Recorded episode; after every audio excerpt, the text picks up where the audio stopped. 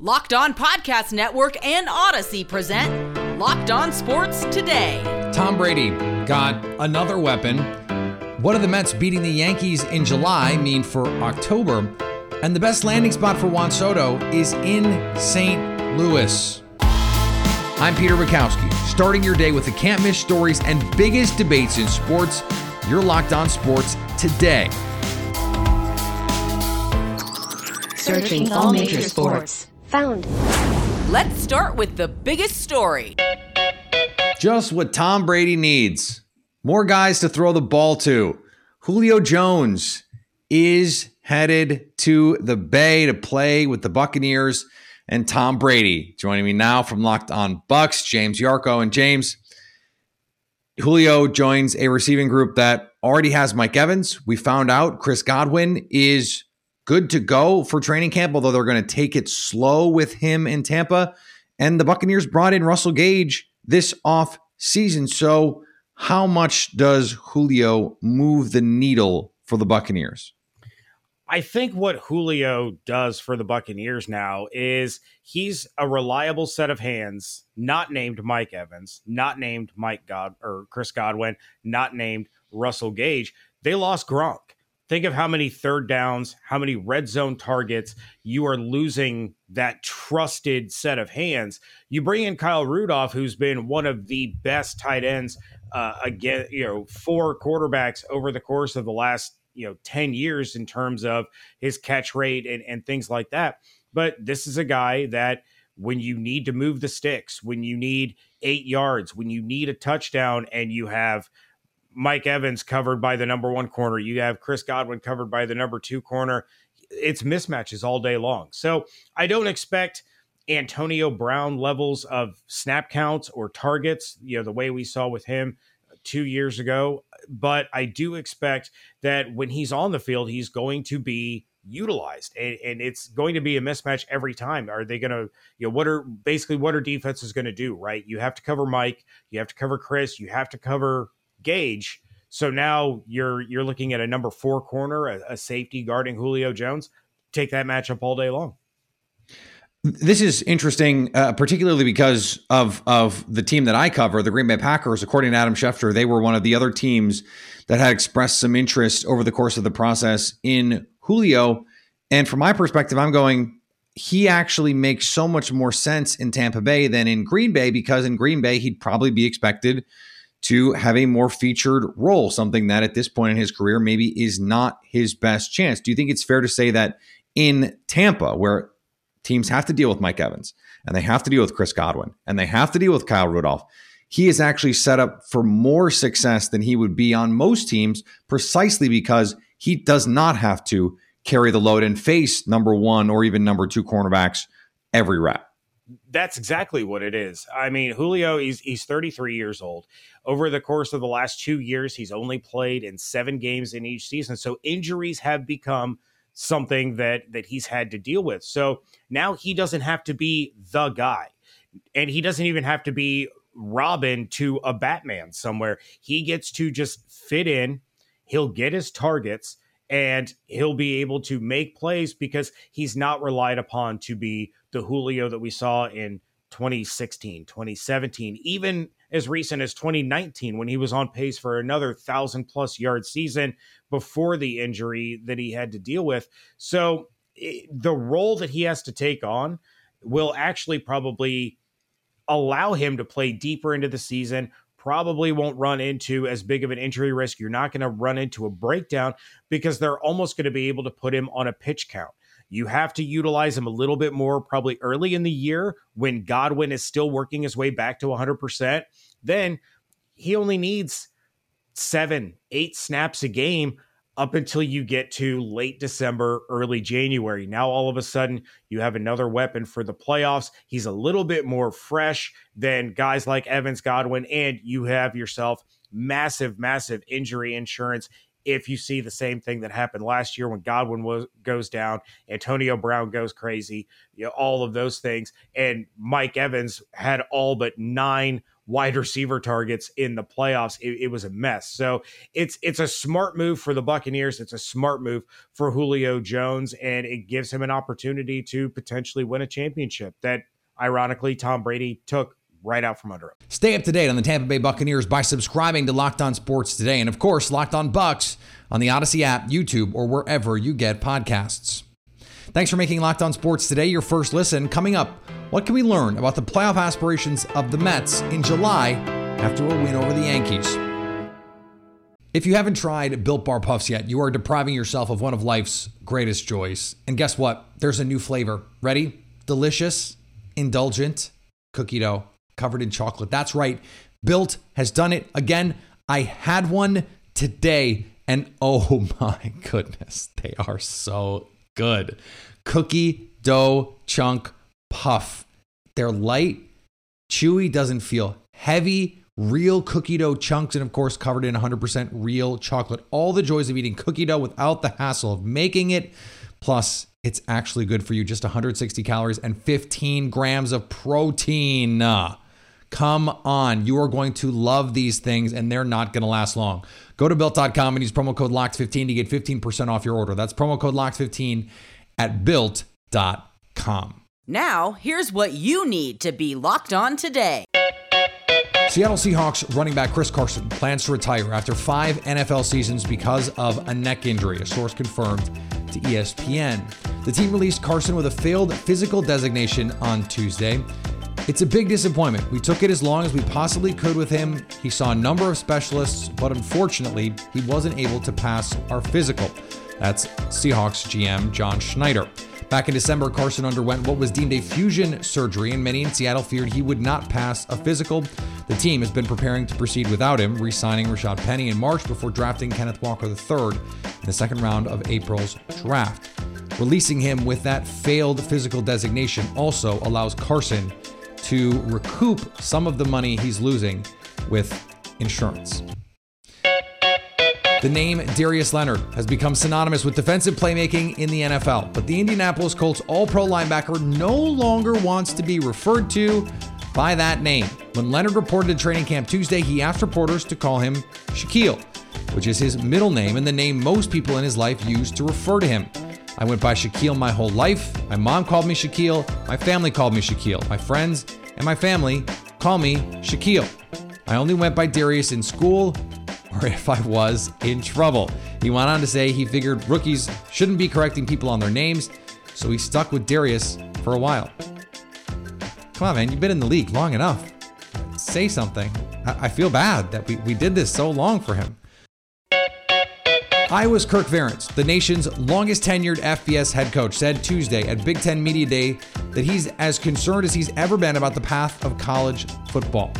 I think we're in a really precarious place, Ferentz said. He's entering his 24th season as Iowa's head coach. There's just a lot of vagueness, a lot of uncertainty. Ferentz, who turned 67 on August 1st, said college football desperately needs one stabilizing voice to oversee the sport.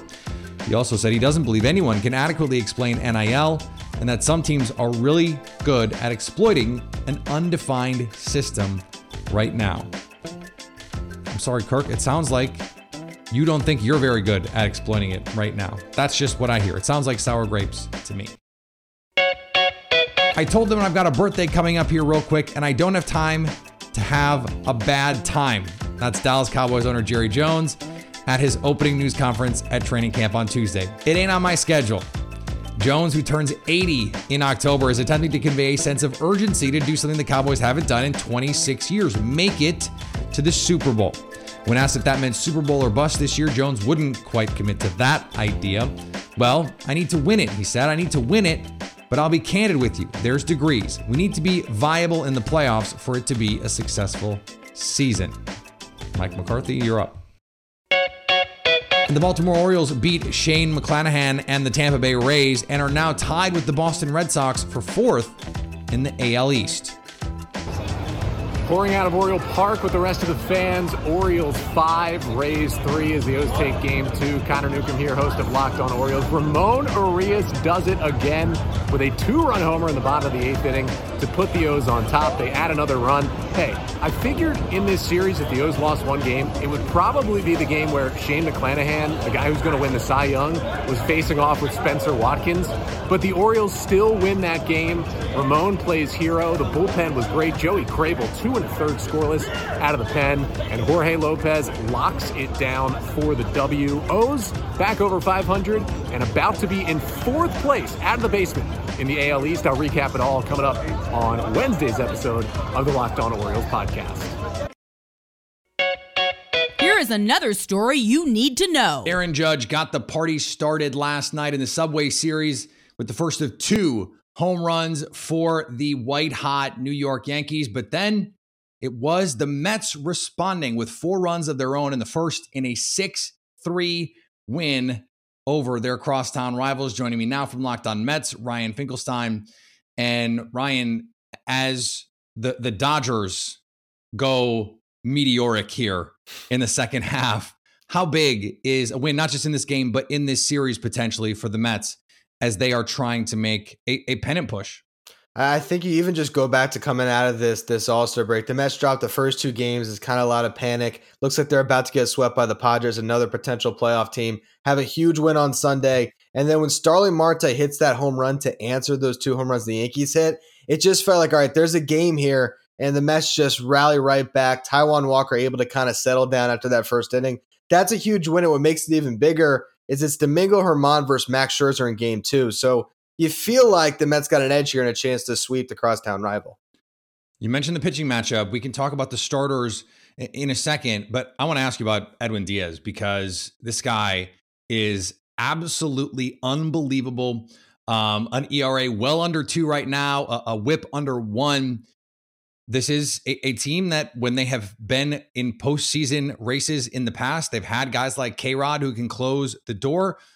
It's also a franchise that has a history of blowing games late. So I'm sorry to bring that up, but that's just the reality. I know you know that.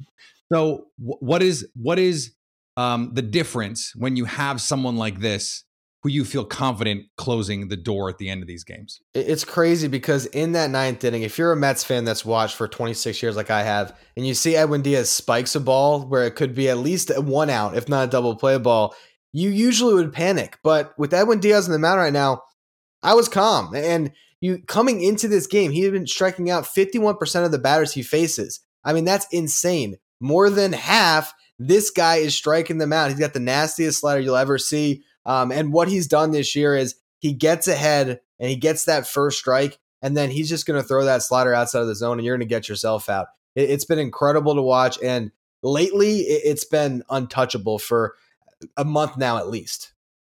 You mentioned Max Scherzer, and when you when you pair someone like that who can be a frontline A one starter, we know you need pitching in the postseason to win these games. And and look, the Mets and the Yankees are not going to face each other in the postseason unless we get a Subway World Series. But this is a contrast of styles, right? You have the, the Yankees who can absolutely mash. Now we know their pitching is still really good, but is there anything that you're taking away from a game like this, or if the series progresses like this, where you say, okay, I think the Mets have the arms in the postseason where this is this is a really good tensile test for them. Yeah, it's it's definitely something I think we've seen throughout the year. The Mets starting pitching has just been excellent. And I think right now at the deadline, they're focusing on trying to improve that lineup and maybe improve the bullpen a little bit to get another arm that can complement an Edwin Diaz. But the starting pitching is the difference. And I think this series is important, but look ahead a little bit the Mets are going to play the Braves like nine out of 15 games in, in, the middle of August, the beginning to the middle of August. And I, I think the edge that they'll have going head to head is they have these starters one through five. Everyone is a quality arm. Really, they can go one through six when DeGrom comes back. That's the one thing they have that I think most teams in baseballs don't right now. If you look at the big picture, I mentioned the Dodgers at, at the top of this. What do you think the biggest difference is between the Dodgers and the Mets right now? I think the Dodgers are just a little bit deeper. And it comes down to the lineup. It comes to the farm system. It comes to the fact that I look at them at the deadline, and last year they got Max Scherzer and Trea Turner, and I'm wondering what they're going to do this year. I look at the National League right now, and I think the Dodgers are the one tier one team. I think the Braves and the Mets are right behind them as the second and third best teams in the National League. Stay up to date on the New York Mets by subscribing to Locked On Sports today and the New York Mets podcast on the Odyssey app, YouTube, or wherever you get podcasts. Which NFL stars move the betting lines the most? Locked On has the 50 most valuable players in the NFL from the odds makers at Bet Online, and it's all on Locked On NFL. Check out Locked On NFL wherever you get your podcasts and on YouTube. Coming up, why Juan Soto would look good hitting dingers under the Gateway Arch. And here's what to look for on Bet Online, your number one spot for all your gambling needs. The favorites to land Juan Soto this trade deadline begin with the San Diego Padres. Bet Online has them two to one to land the home run derby champ. The Dodgers are second on the list at plus 325, and the Cardinals, we'll talk about in a second, are third most likely to land him at plus 350. Bet Online has the next three teams like this: the Mets at five to one, the Yankees plus 650, Seattle Mariners at plus 750. Bet Online, where the game starts. After turning down a massive contract extension offer from the Washington Nationals, signs point to Juan Soto playing elsewhere on August 3rd. Because of that, nearly every team is called Washington, but only a few teams actually make sense. Sully covers the goings on of Major League Baseball every day on Locked On MLB, and he believes Soto is best served as a St. Louis Cardinal. He explains. But I keep thinking about the Cardinals. The Cardinals have a piles and piles and piles of talent in their farm system. The Cardinals, who probably could use a starting pitcher, but imagine if you look up and they add Paul Goldschmidt, Nolan Arenado, and Juan Soto. They have players. They have a bunch of players who are ready for the major leagues now and on the way up. And for Cardinals and their fans, winning a title and having, you know, again, even if they don't sign Soto to the long term, you can say at least we get three summers with them, three shots at it. And one thing we've learned is players love playing in St. Louis. So you can do the whole, hey, come here, test us out. Tell us what you think. Look, it there's a distinct possibility some team I'm not even thinking about, like the Texas Rangers, is going to swoop up and do this, or the Baltimore Orioles. But there's something about St. Louis. There's something about that franchise. There's something about that organization and their never-ending pipeline. You ever of players? You ever see like those those shots of like you know the Revolutionary War or the Napoleonic Wars, where it's just line after line of soldiers marching, and you fired the they would fire their muskets at the soldiers. One would fall, and another would run right up to take their place. That's the St. Louis Cardinals farm system. Listen, as a Brewers fan, I hate this idea. As a sports fan, I love this idea because a player like Juan Soto, who is an unbelievable talent, deserves to be on a team in contention so he can get hits in big spots. And he deserves to be on a team that loves baseball, that supports him. And look, putting my Milwaukee and my Brewers biases aside, for him to go to a place that would support him and love him like that, that would be a great thing for him. And unfortunately, a great thing for baseball. And finally, Joe Burrow will undergo surgery. Those four words chilled the city of Cincinnati to the bone on Tuesday until they saw the next four words to remove his appendix. The Bengals fancy themselves playoff contenders as long as Burrow is under center. So any mention of him being under the knife is going to cause a stir around Paul Brown Stadium. The good news is he won't even be under the knife. He'll be under the laparoscope, and he should be back in time to not play in the first preseason game anyway.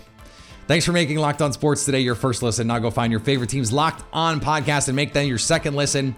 Coming up tomorrow, will we see any deals as the Major League Baseball trade deadline nears? So at least until tomorrow, stay locked on sports today.